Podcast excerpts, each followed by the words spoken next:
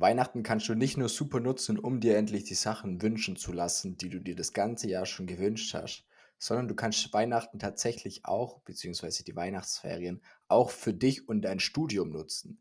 Das ist jetzt vielleicht nicht das Thema, an was du als erstes denkst, wenn du an deine Weihnachtsferien denkst. Aber glaub mir, wenn du die Folge beachtest, wirst du Tipps bekommen, die es schaffen, dass du sowohl Ferien als auch Uni unter einen Hut kriegen. Darum wichtige Folge, viel Spaß dabei.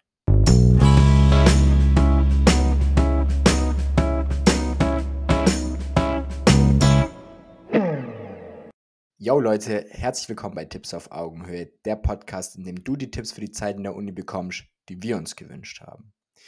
Yes, die Weihnachtsferien stehen vor der Tür und ich weiß, Weihnachten nichts machen bietet sich absolut super an, weil gefühlt jeder nichts macht, außer die Leute, die im Einzelhandel arbeiten. Sicherlich machen viele Leute was, äh, das ist jetzt aus der studentischen Blase rausgesprochen. Das Erste, was aber in den Weihnachtsferien wichtig ist, am besten noch bevor die Weihnachtsferien da sind, also am besten jetzt, wenn du das hörst, ist, mach dir einen Überblick über die Klausuren. Wann schreibst du welche Klausur?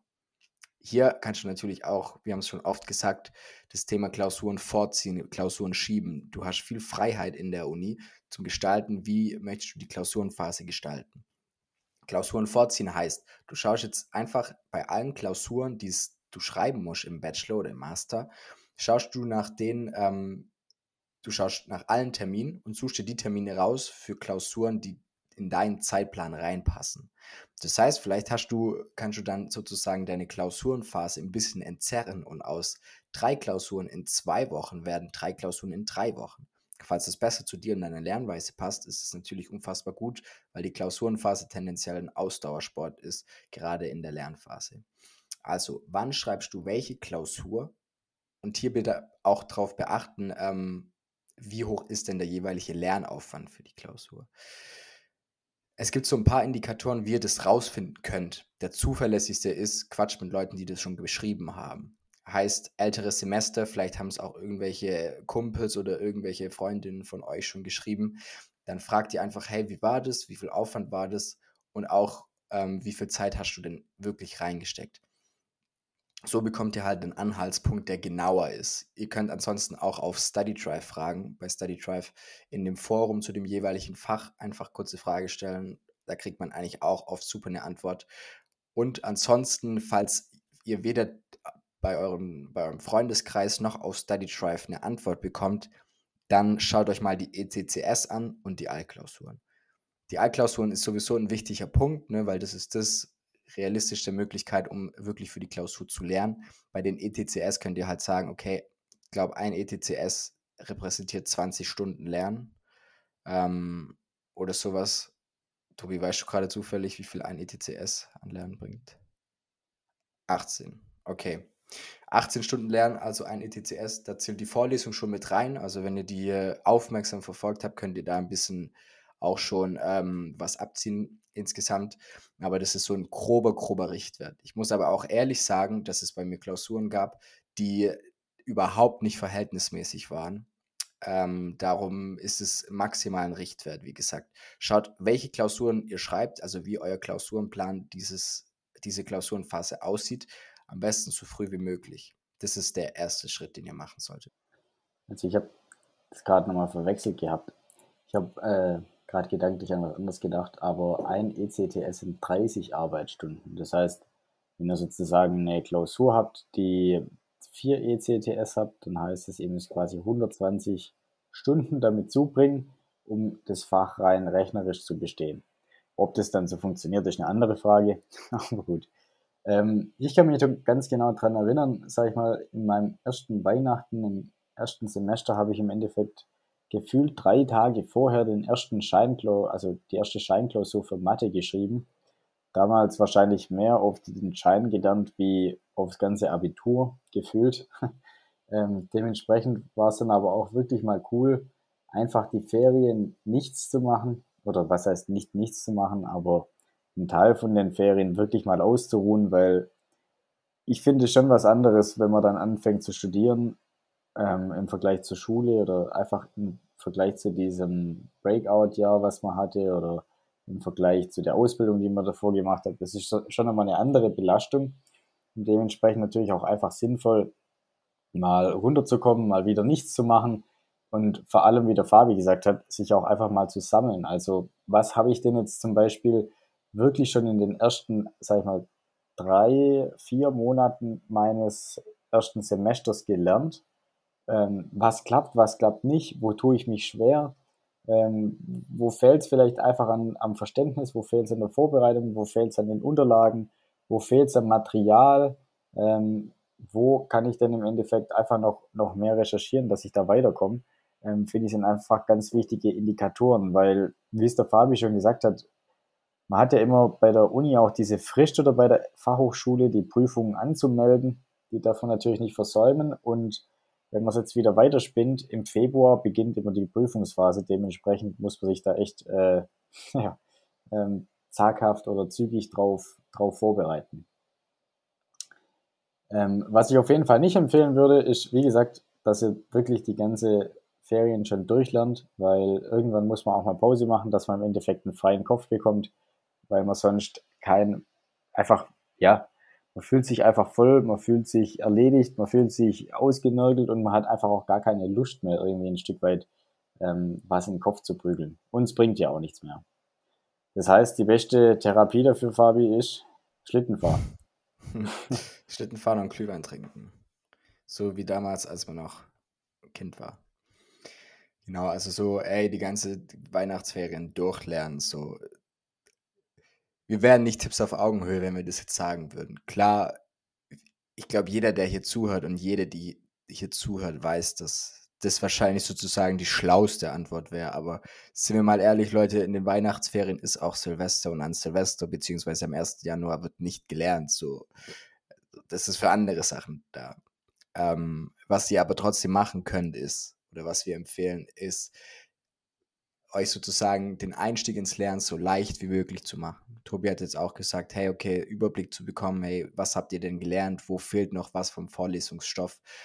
Also wenn ihr euch in den Weihnachtsferien darauf vorbereitet zu lernen, heißt, ihr habt alle Vorlesungsfolien parat, ihr habt eine Zusammenfassung parat, falls ihr mit Zusammenfassung auf Study Drive lernt, ihr habt alles Organisatorische gelernt, also alles Material ist da, ihr habt vielleicht schon eine Lernstrategie, vielleicht habt ihr schon eine Lerngruppe gemacht und ihr seid halt quasi bereit, um dann im neuen Jahr zu lernen. Ich finde, das ist schon für die Weihnachtsferien echt richtig, richtig, richtig, richtig gut. Das Krasse beim Studieren ist nämlich, ihr seid ähm, sozusagen mehrere Personen in einer Person. Ihr seid einmal ein Teil oder ein Teil von euch, der muss planen. Genau das, was wir jetzt gesagt haben. Okay, was, was muss ich für Klausuren schreiben? Was brauche ich dafür? Und dann habt ihr noch einen Teil in euch, der das Ganze natürlich auch ausführen muss. Und ähm, das sind halt zwei wichtige Sachen und die eine Person ist, also so dieser eine Teil ist auf den anderen Teil angewiesen. Der Planer ist darauf angewiesen, dass die Person, die das dann ausführt, das auch ausführt. Genauso ist die ausführende Teil von dir darauf angewiesen, dass ihr das plant. Darum, planen super, super wichtig und das ist das, was es auch wirklich, wirklich leichter macht, durch die Klausurenphase zu kommen. Hier ist nämlich auch wichtig, dass ähm, ich kenne das auch von mir, dass ich halt immer gesagt habe, okay, jetzt habe ich zwar noch keine Ahnung, jetzt habe ich noch sechs Wochen, aber wenn ich sozusagen, ähm, ich kann jetzt noch eine Woche chillen und dafür mache ich fünf Wochen lang ein bisschen, bisschen mehr. Und so ist halt immer mehr Lernaufwand in eine kürzere Zeit gepresst worden. Und das hat ja auch zur Ursache, dass, wenn dir das passiert, dann bist du auch immer unflexibler. Heißt, dein Terminkalender wird immer, immer voller, deine Tage werden immer, immer mehr verplant. Das kann funktionieren, wenn nichts Unerwartetes passiert. Gar nichts. Das heißt, wenn jetzt irgendwie keine Ahnung, ähm, du musst jemand spontan beim Umzug helfen oder dein Internet fällt einen Tag aus oder ähm, du entdeckst noch ein neue, neues Übungsblatt, was du übers gesehen hast, dann funktioniert dieser Plan nicht.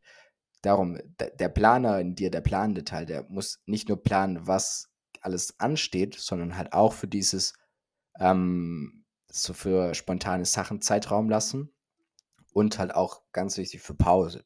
Pause könnt ihr euch jetzt natürlich auch in den Weihnachtsferien gönnen. Ähm, aber auch in der Klausurenphase ist das einfach super, super wichtig, weil das ist sozusagen das, was euch am Ball halten lässt. Den ganzen Tag lernen ohne Pause ist möglich. Ähm, habe ich, das war so gefühlt mein, mein, mein Standardmodus, ist aber jetzt nicht so das Geilste, weder für euch noch für die Leute in eurem Umfeld, wenn ihr morgens aufwacht, lernt, abends ins Bett geht und dann das irgendwie zwei, drei Wochen macht.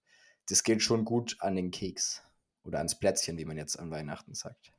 Was ich ganz cool finde immer bei, also ich sage mal, jeder Mensch kennt es, glaube ich, wenn man die ganze Zeit immer nur so in dem einen Denken drin ist, wenn man die ganze Zeit nur am Lernen ist, abends das Bier trinkt mit den äh, Studentenkumpels oder am Wochenende zu viel Bier trinkt oder wie auch immer. Man ist immer so in diesem Denkmuster drin ich weiß nicht, Fabi, kennst du das? Also wenn du sozusagen immer viel zu tun hast, dann fängst du auch gar nicht mehr an, über neue Sachen nachzudenken. Dann bist du immer so in dieser, ja, in, in, in diesem Rad oder in, in, dem Raum halt, sag ich mal, so gefangen. Und was ich wirklich auch richtig cool fand, ich hatte das mal einmal an Weihnachten auch, wo ich wirklich ähm, eine Woche lang dann auch gar nichts für die Uni gemacht habe oder anderthalb, zwei Wochen, wo ich dann eigentlich so gedacht habe, ja, jetzt jeder kommt jetzt wieder mit der Klausurenphase, jetzt fängt wieder die Lernerei an, aber was ist eigentlich nach der Klausurenphase? Weil ich sag mal, nach der Klausurenphase habt ihr ja im Endeffekt ein Stück Freiheit. Also entsprechend hat man theoretisch noch ein bisschen Semesterferien, manchmal aber auch gar nicht. Und ich hatte im Endeffekt in dem Jahr oder in dem Weihnachten auch keine Semesterferien. Ich hatte, glaube ich, drei Tage ähm, vor Semesterferienende sozusagen die letzte Klausur und dementsprechend eigentlich gar keine Ferien. Hab mir dann gedacht, wie scheiße ist das denn? Das war jetzt im Endeffekt nicht im ersten Semester, das war nämlich im dritten Semester sozusagen an Weihnachten. Und ich habe da dann halt schon immer gemerkt, okay, man hat halt so diese Klausurenphase und danach, wenn das neue Semester anfängt, man neue Profs hat, wo man im Endeffekt nicht auf den Stoff aufbaut, dann passiert im Endeffekt ja auch erstmal gar nichts. Also die ersten zwei Wochen kannst du schenken. Die dritte Woche, vierte Woche, da realisierst du dann wahrscheinlich, dass du eh nicht hingehst.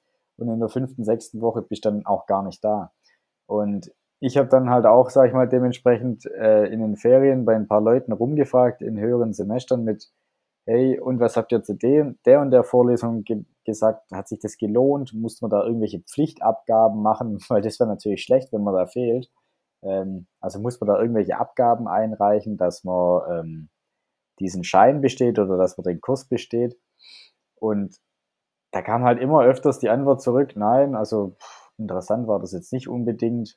Ähm, nein, Abgaben musste man auch keine machen.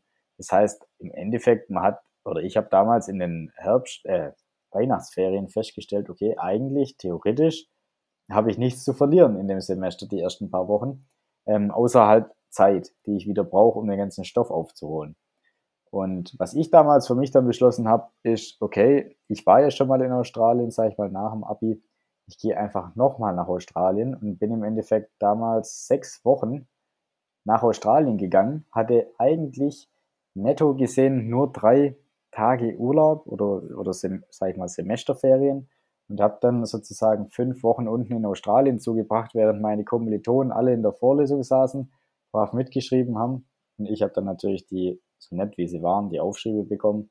Aber ich fand, das war eigentlich was richtig Cooles, was ich glaube ich ohne dieses ähm, Zeitfreischaufeln oder einfach diese, diese freie Zeit, wo man mal nachdenken kann, was man eigentlich so machen möchte, glaube ich auch nicht gemacht hätte. Weil ich halt einfach wieder in diesen, in diesen Trott, sage ich mal, den man so als Student auch hat, ein Stück weit, also zwischen äh, Prüfungsphase, äh, Vorlesung, Lernen, Stress, Stress, stressiges Lernen, noch gestressteres Lernen, Wiederprüfungsphase, da kommt man sonst irgendwie gar nicht raus, finde ich. Genauso wie das Thema, sage ich mal, ein Erasmus, also mache ich ein Erasmus-Jahr. Ich finde, das ist auch was, das, da braucht man irgendwie ein Stück weit ein bisschen Freiraum im Kopf einfach, weil sonst kann man da gar nicht richtig drüber nachdenken. Oder mache ich eine Praktikumsstelle, mache ich einen Werkstättenjob. Das ist, finde ich, immer was, was im Endeffekt auch viel damit zu tun hat, kann ich jetzt sozusagen mich gerade persönlich von der aktuellen Situation lösen oder stecke ich da so tief drin, dass ich halt einfach auf blöd Deutsch gesagt einfach genauso blöd weitermache wie bisher.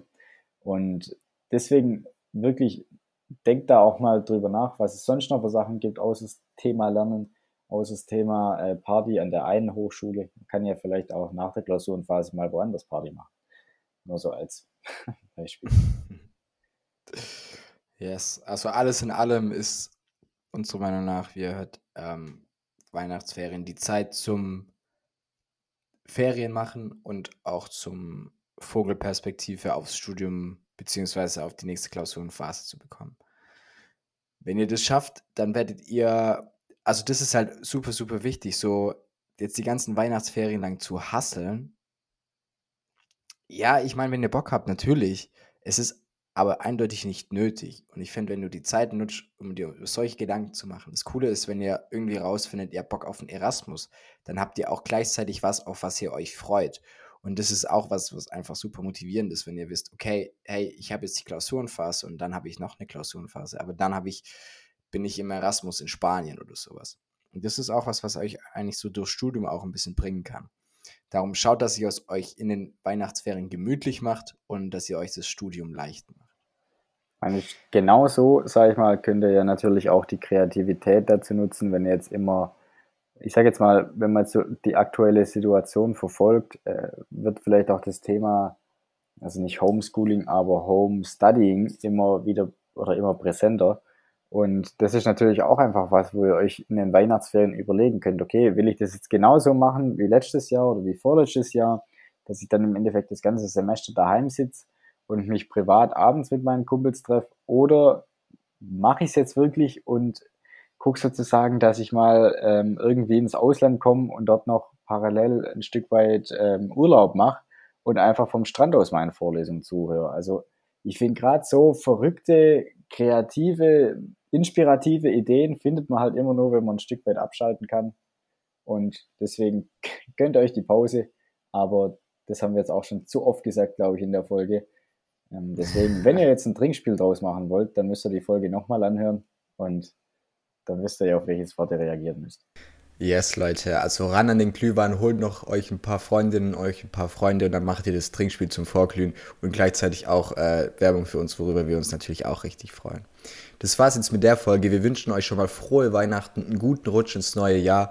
Äh, nehmt die Zeit euch, um ein bisschen zu entspannen und plant so für die nächsten paar Monate. Dann nutzt ihr die Weihnachtsferien unserer Meinung nach optimal. Vielen Dank fürs Zuhören, Leute. Macht's gut und bis bald und frohe Weihnachten.